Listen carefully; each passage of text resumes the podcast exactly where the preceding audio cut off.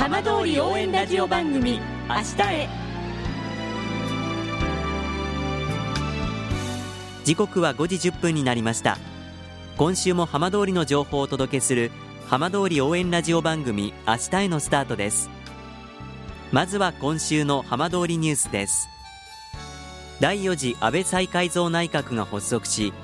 東日本大震災と東京電力福島第一原発事故からの復旧復興と密接に関わる復興大臣経済産業大臣環境大臣の3人の大臣も交代しました。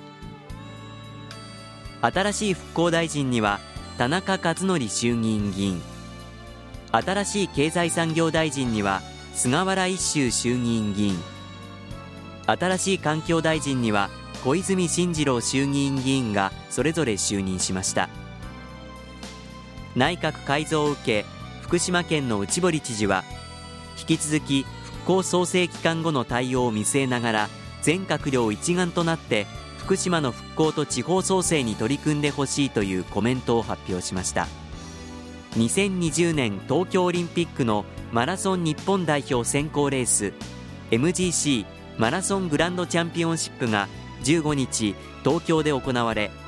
南相馬市出身の今井正人選手は2時間21分15秒で25位となり MGC でのマラソン代表入りはなりませんでした。今井選手は可能性がある限り諦めないと語り来年春までの指定レースでのオリンピック代表入り再挑戦に含みを持たせました。さて毎週土曜日のこの時間は浜通りのさまざまな話題をお伝えしていく15分間。震災と原発事故から8年半。ふるさとを盛り上げよう笑顔や元気を届けようと頑張る浜通りの皆さんの声浜通りの動きにフォーカスしていきます。お相手は森本洋平です。どうぞお付き合いください。浜通り応援ラジオ番組明日へ。この番組は地球を守る未来をつくる東洋システムがお送りします。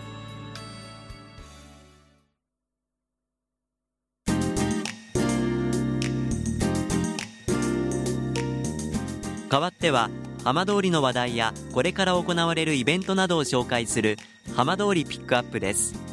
桂尾村で江戸時代に上演されていた伝統芸能の能と狂言が来週28日土曜日百数十年ぶりに一夜限りで復活します。今週はこのイベントのまとめ役を務める一般社団法人桂尾村づくり公社の馬場博代表理事にお話を伺います。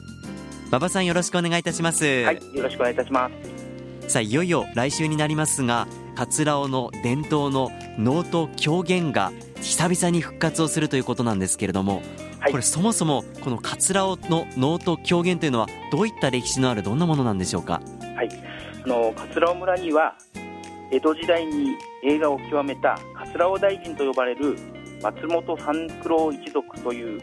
方々がおられました、はい、これこれは今でもあの村の中に松本さんが多いこととも、まあ、密接に関連していると言われておりますが、えーまあ、大変なお金持ちだった桂尾大臣が自分の家の敷地内に能舞台を持っておりまして、えー、ここで江戸時代に三春藩などの殿様を呼んで能狂言を鑑賞していたという記録が残っております。はあ、本当に江戸時代ですから歴史のある能と狂言ということになるわけですね。はいで今回どうしてこの復活しようというふうになったんでしょうか？村の方々もですねもともと長年この桂尾大臣の屋敷跡とかあの桂尾大臣の歴史をすごく大事に考えていらっしゃいまして、ええ、まあ、広く PR できる機会があればと思っておりました、はい、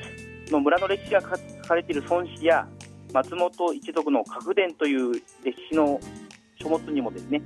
の三原藩主などを招いて農協業を鑑賞していたという記録が残っておりますので、ええ、歴史をですねあの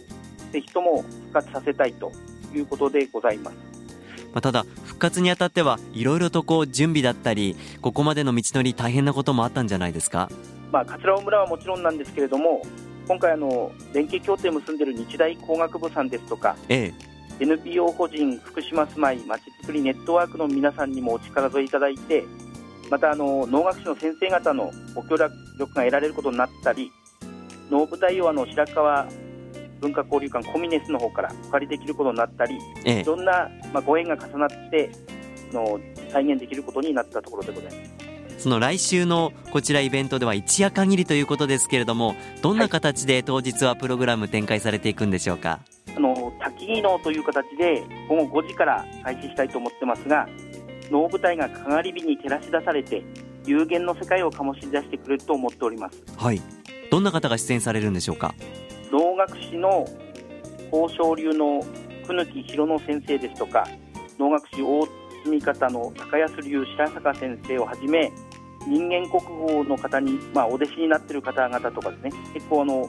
その分野で活躍されている方々に出ていただきます。非常にそうするとまあ見応えがあると言いますか本当に貴重な機会になりますね。はい。会場どちらになりますか？桂尾大臣屋敷跡公園という場所を会場にしようと思っておりますはい。これ当日はあのどなたでもご覧になれるんでしょうか？どなたでもご覧いただけますがの事前申し込み制になっておりましてええ。先着300名様参加費無料ということであのご案内しております。見たいという方問い合わせなどはどちらにご連絡すればよろしいですか、はい、問い合わせは私ども一般社団法人桂尾村づくり公社の方にご連絡を頂戴したいと思います。まあ、今回久々に本当に百数十年ぶりに復活するということですが、まあ、今回のこの復活をきっかけに今後どんな形で桂尾がまた新しい感じで進んでいくといいなというふうに思っていらっしゃいますか？はい、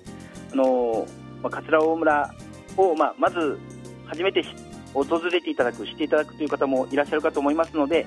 ぜひあの桂尾村がのことをまず知っていただきたいということと、村内のそういう桂尾大臣のゆかりの地を巡るツアーとか、今後ともそういう観光で来ていただく方のところもあの準備したいと思っておりますし、またあの特産品の販売とかのお茶の振る舞い、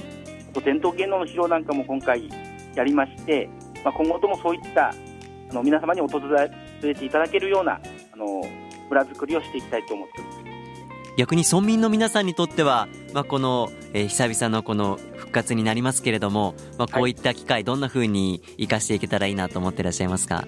そうですね。あの本当に地域の貴重な歴史でございますのであの村の人たちにとってもですねあの地域の誇りを呼び起こせるようなそういった催しになればいいなと思っております。わかりました。どうもありがとうございました。ありがとうございました。福島未来チャレンジプロジェクト。届け福島早々の夢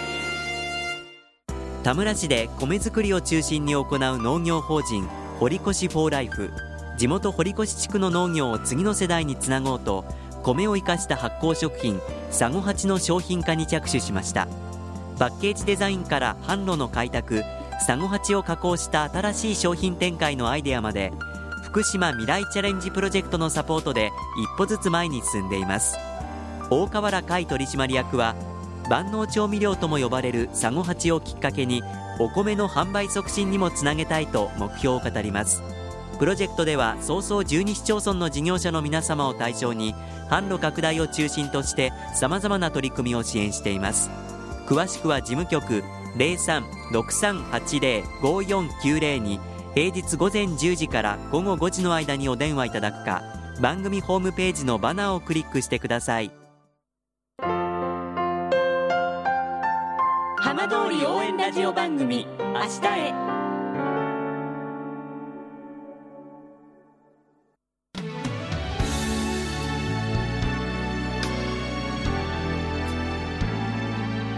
浜通りの情報をたっぷりでお送りしてきました浜通り応援ラジオ番組明日へ